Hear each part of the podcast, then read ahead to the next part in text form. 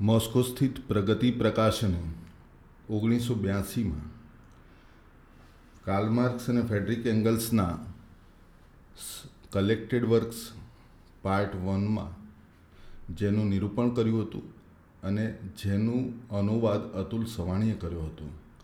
તેવી પુસ્તક કોમ્યુનિસ્ટ મેનિફેસ્ટોના આ ઓડિયો બુકનું સ્વતંત્ર રેકોર્ડિંગ ઇન્ડિયન પીપલ્સ કાઉન્સિલ પાર્ટીના નિર્દેશ પર દિનબંધુ માર્ક્સપ્રિય દ્વારા કરવામાં આવ્યું છે. આ રેકોર્ડિંગ તથા પુસ્તક બંને પબ્લિક ડોમેનમાં છે.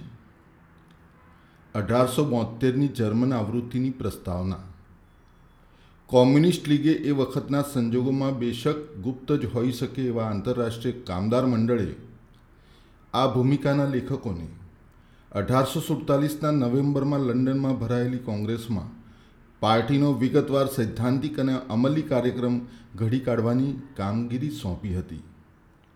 અહીંયા પ્રસ્તુત જાહેરનામુંની રચના એવી રીતે થઈ હતી. તેની હસ્તપ્રત ફેબ્રુઆરી ક્રાંતિથી થોડાક અઠવાડિયા પહેલાં મુદ્રણ માટે લંડન મોકલવામાં આવી હતી. તેનું સૌ પ્રથમ પ્રકાશન જર્મન ભાષામાં થયું, ત્યાર પછી જર્મની, ઇંગ્લેન્ડ અને અમેરિકામાં તેની ઓછામાં ઓછી બાર જુદી જુદી આવૃત્તિઓ પ્રકાશિત થઈ છે.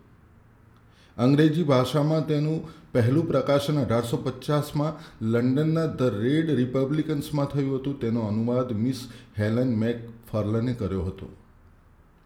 અઢારસો ઇકોતેરમાં ઓછામાં ઓછા ત્રણ જુદા જુદા અંગ્રેજી અનુવાદો પ્રકા, અમેરિકામાં પ્રકાશિત થયા હતા. ફ્રેન્ચ ભાષામાં પ્રથમ પ્રકાશન અઢારસો અડતાલીસના જૂન વિપ્લવથી થોડાક વખત પહેલાં પેરિસમાં થયું હતું. અને ફરીવાર તાજેતરમાં ન્યુયોર્કના લ સોશિયલિસ્ટમાં થયું હતું. નવો ફ્રેન્ચ અનુવાદ હાલ તૈયાર થઈ રહ્યો છે. જર્મન ભાષામાં પ્રથમ પ્રકાશન પછી થોડાક વખતે લંડનમાં પોલિશ ભાષામાં પ્રકાશન થયું હતું. રશિયન અનુવાદ સાતમા દાયકામાં જીનીવામાં પ્રકાશિત થયો હતો.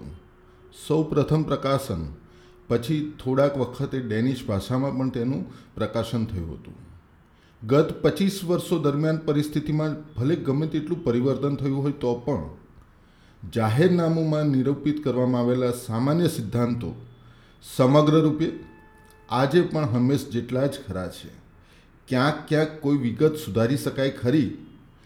ખુદ જાહેરનામુંમાં જણાવવામાં આવ્યું છે તેમ મુખ્ય સિદ્ધાંતોના વાસ્તવિક અમલનો આધાર દરેક ઠેકાણે અને હંમેશા પ્રવર્તમાન ઐતિહાસિક પરિસ્થિતિઓ ઉપર જ રહેશે. એટલે બીજા વિભાગના અંતમાં રજૂ કરવામાં આવેલા ક્રાંતિકારી કદમો પર કોઈ ખાસ ભાર નથી મૂકવામાં આવ્યો. એ ફકરો આજે ઘણી દ્રષ્ટિએ સાવ જુદા શબ્દોમાં લખવામાં આવ્યો હોત. છેલ્લા પચીસ વર્ષો દરમિયાન આધુનિક ઉદ્યોગે ભરેલી પ્રચંડ ફાળોને અને તેની સાથે સાથ પાર્ટી તરફથી કામદાર વર્ગના બહેતર તથા વિસ્તૃત સંગઠનને ધ્યાનમાં લેતા પહેલાં ફેબ્રુઆરી ક્રાંતિ દરમિયાન અને તેનાથી વધારે પ્રમાણમાં ત્યાર પછી પેરિસ કોમ્યુન દરમિયાન. સર્વહારા વર્ગે પહેલી જ વાર જેમાં પૂરા બે મહિના રાજકીય સત્તા પોતાના કબજામાં રાખી હતી એ પેરિસ કોમ્યુન દરમિયાન. હાંસલ કરવામાં આવેલા અમલી અનુભવને ધ્યાનમાં લેતા આ કાર્યક્રમની કેટલીક વિગતો કાલગ્રસ્ત બની ગઈ છે. કોમ્યુનથી એક વાત ખાસ રીતે સાબિત થઈ ગઈ છે કે કામદાર વર્ગ તૈયાર રાજ્યતંત્રને સીધું કબજે કરીને તેનો ઉપયોગ પોતાના હેતુઓ માટે ન કરી શકે. વધુમાં, આપોઆપ દેખાઈ આવે છે કે સમાજવાદી સાહિત્યનું વિવેચન વર્તમાન સમયે અપૂર્ણ છે, કારણ કે તે માત્ર અઢારસો સડતા, સુડતાલીસ સુધીનું જ છે. એ ઉપરાંત વિવિધ વિરોધી પાર્ટીઓ જોડે કોમ્યુનિસ્ટોના સંબંધો અંગેના મંતવ્યો, ચોથો વિભાગ. સિદ્ધાંતની દ્રષ્ટિએ આજે પણ ખરા હોવા છતાં વાસ્તવમાં કાલગ્રસ્ત થઈ ગયેલા છે. કારણ કે રાજકીય પરિસ્થિતિ તદ્દન પલટાઈ ગઈ છે અને તેમાંથી ઉલ્લેખિત પાર્ટીઓમાંથી મોટાભાગની ઇતિહાસના વહેણમાં વિલીન થઈ ચૂકી છે. પરંતુ જાહેરનામું તો હવે ઐતિહાસિક દસ્તાવેજ બની ગયું છે અને તેમાં ફેરફાર કરવાનો અધિકાર અમને નથી રહ્યો. અઢારસો સુડતાલીસથી વર્તમાન સમય સુધીના ગાળાને આવરી લેતો આમુખ કદાચ આ પછીની આવૃત્તિમાં સામેલ કરવામાં આવે. આ પુનર્મુદ્રણ એટલું અણધાર્યું છે કે તેને માટે પણ અમને વખત જ નથી મળ્યો. કાર્લમાર્ક્સ તથા ફેડરિક એંગલ્સ અઢારસો નેવની જર્મન આવૃત્તિની ફેડરિક એંગલ્સની પ્રસ્તાવના. જાહેરનામુને પોતાનો આગવો ઇતિહાસ રહ્યો છે. તેનું પ્રકાશન થયું ત્યારે વૈજ્ઞાનિક સમાજવાદની એ વખતે હજુ સંખ્યાબંધ રીતે કોઈ રીતે ન ગણી શકાય એવી મોખરાની હરોળોએ તેને ઉત્સાહથી આવકાર્યું હતું. આ હકીકત પ્રથમ પ્રસ્તાવ, પ્રસ્તાવનામાં ઉલ્લેખિત અનુવાદોથી સાબિત થાય છે. પરંતુ અઢારસો અડતાલીસના જૂનમાં પેરિસના કામદારોના પરાજયથી શરૂ થયેલા પ્રત્યાઘાતે તેને થોડા વખતમાં જ પૃષ્ઠભૂમિમાં ધકેલી દીધું. અને છેલ્લે અઢારસો બાવનના નવેમ્બરમાં કોલોનના કોમ્યુનિસ્ટોએ થયેલી સજાથી તે કાયદેસર બહિષ્કૃત થઈ ગયું. ફેબ્રુઆરી ક્રાંતિથી શરૂ થયેલું કામદોરાનું આંદોલન જાહેર જીવનમાં અદૃશ્ય થઈ ગયું એટલે જાહેરનામું પણ પૃષ્ઠભૂમિમાં ચાલી ગયું. યુરોપના કામદાર વર્ગે શાસક વર્ગોની સત્તા ઉપર નવો હલ્લો કરવા માટે પૂરતી તાકાત પાછી એકઠી કરી લીધી ત્યારે આંતરરાષ્ટ્રીય કામદાર મંડળ અસ્તિત્વમાં આવ્યું. તેનું લક્ષ્ય યુરોપ અને અમેરિકાના સમગ્ર જોશીલા કામદાર વર્ગને એક જ વિશાળ સેનાના રૂપમાં સાંકળી લેવાનું હતું. એટલે તે જાહેરનામુંમાં નિરૂપિત સિદ્ધાંતોથી સીધી શરૂઆત ન કરી શક્યું. તેને એવો કાર્યક્રમ અપનાવવો પડે એમ હતો કે જે અંગ્રેજ ટ્રેડ યુનિયનો અને ફ્રેન્ચ, બેલ્જિયન, ઇટાલિયન તથા સ્પેનિશ પૃંધોપતિઓને તથા તેમજ જર્મન લાસાલપંથીઓ માટે દરવાજા બંધ ન કરી દે. એ કાર્યક્રમ આંતરરાષ્ટ્રીય કામદાર મંડળના નિયમોની પ્રાસ્તાવિક ભાગ માર્ક્સે ઉત્સાદી ઉત્સાદીથી ઘડી કાઢ્યો અને બાકુનિન તથા અરાજકતાવાદીઓને પણ તે માન્ય કરવો પડ્યો. જાહેરનામુંમાં રજૂ કરવામાં આવેલા વિચારોના અંતિમ વિજય માટે માર્ક્સે કામદાર વર્ગના બૌદ્ધિક વિકાસ ઉપર સંયુક્ત પ્રવૃત્તિ તથા ચર્ચાઓમાંથી આવશ્યક રૂપે પરિણામ પામનારા વિકાસ ઉપર કેવળ અને એકમાત્ર તેની ઉપર જ આધાર રાખ્યો હતો. મૂડી સામેના સંઘર્ષમાં ઘટનાઓ અને ચડતી પડતી સફળતાઓ કરતાં વધારે તો પરાજયો, લડવૈયાઓની સામે તેમના આજ લગીના સર્વરોગ નિવારક અચૂક ઇલાજોની ઉણપને છતી કરી દીધા વગર રહે જ નહીં અને તેમના માણસોને કામદારોની મુક્તિ માટેના ખરા સંજોગોની સર્વાંગી સમજણ અંગે વધુ ગ્રહણશીલ બનાવ્યા વગર રહે જ નહીં. માર્ક્સની ધારણા ખરી હતી. અઢારસો ચુંબોતેરમાં આંતરરાષ્ટ્રીય કામદાર મંડળના વિસર્જનના સમયનો કામદાર વર્ગ અઢારસો ચોસઠમાં મંડળની સ્થાપનાના સમયના કામદાર વર્ગથી તદ્દન નિરાળો હતો. લેટિન દેશોમાં પૃદ્ધોપથી તથા જર્મનીમાં વિશિષ્ટ લાસાલપંથ ખતમ થઈ રહ્યો હતો અને એ વખતના કટ્ટર રૂઢિચુસ્ત અંગ્રેજ ટ્રેડ યુનિયનો પણ ધીરે ધીરે એવા તબક્કે પહોંચી રહ્યા હતા કે અઢારસો સિત્યાસીમાં તેમની સ્વાન્ઝી કોંગ્રેસનો અધ્યક્ષ તેમના વતી આ શબ્દો કહી શક્યો. તળ યુરોપ ખંડના સમાજવાદથી હવે અમે ત્રાસ નથી પામતા. તેમ છતાં, જાહેરનામુંમાં ઘોષિત સિદ્ધાંત જ લગભગ પૂર્ણ સ્વરૂપમાં અઢારસો સિત્યાસી સુધીમાં તળ યુરોપ ખંડનો સમાજવાદ બની ચૂક્યો હતો.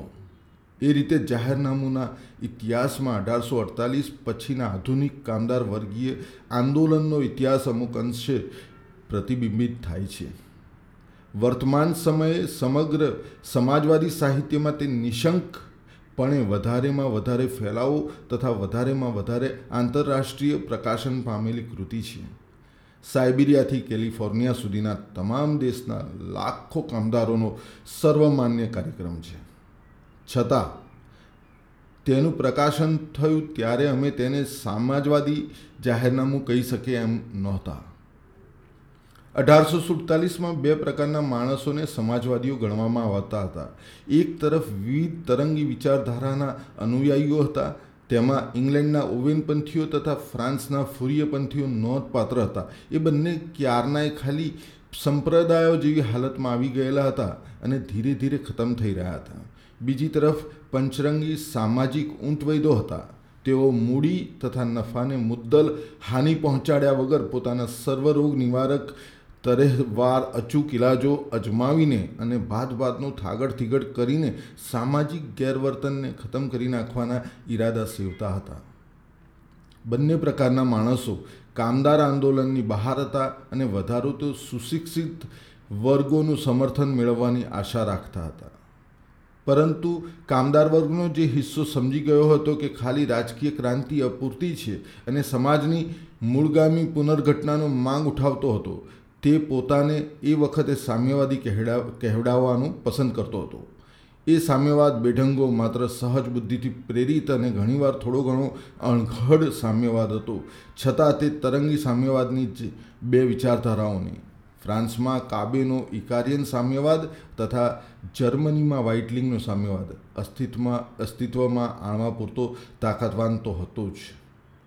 અઢારસો સુડતાલીસમાં સમાજવાદનું આંદોલન, મૂડીવાદ અને સામ્યવાદનું આંદોલન કામદાર વર્ગીય હતું. ઓછામાં ઓછું તળ યુરોપ ખંડમાં તો સમાજવાદ સારી પેઠે પ્રતિષ્ઠિત હતો. પણ સામ્યવાદ એથી તદ્દન ઉલટો હતો અને અમે છેક એ સમય જેટલા વહેલા એવો ચોક્કસ અભિપ્રાય ધરાવતા હતા કે કામદાર વર્ગની મુક્તિ ખુદ કામદાર વર્ગનું જ કાર્ય હોવું જોઈએ એટલે અમારા બેમાંથી કયું નામ અપનાવવું એ બાબતમાં મુદ્દલ કોઈએ અચકાવવું પડ્યું નહોતું. વળી તેને તજી દેવાનો ખ્યાલ અમારા મનમાં ત્યાર પછી કદી આવ્યો નથી. દુનિયાના કામદારો એક થાવ. પરંતુ બેતાલીસ વર્ષ પહેલાં સર્વહારા વર્ગ પોતાની આગવી માંગો ઉઠાવતો જ્યારે આગળ આવ્યો હતો, એ પ્રથમ પેરિસ ક્રાંતિની પૂર્વ વેળાએ અમે આ શબ્દો જગતને ઉદ્દેશીને ઘોષિત કર્યા ત્યારે બહુ ઓછા અવાજોએ તેનો પડઘો પાડ્યો હતો.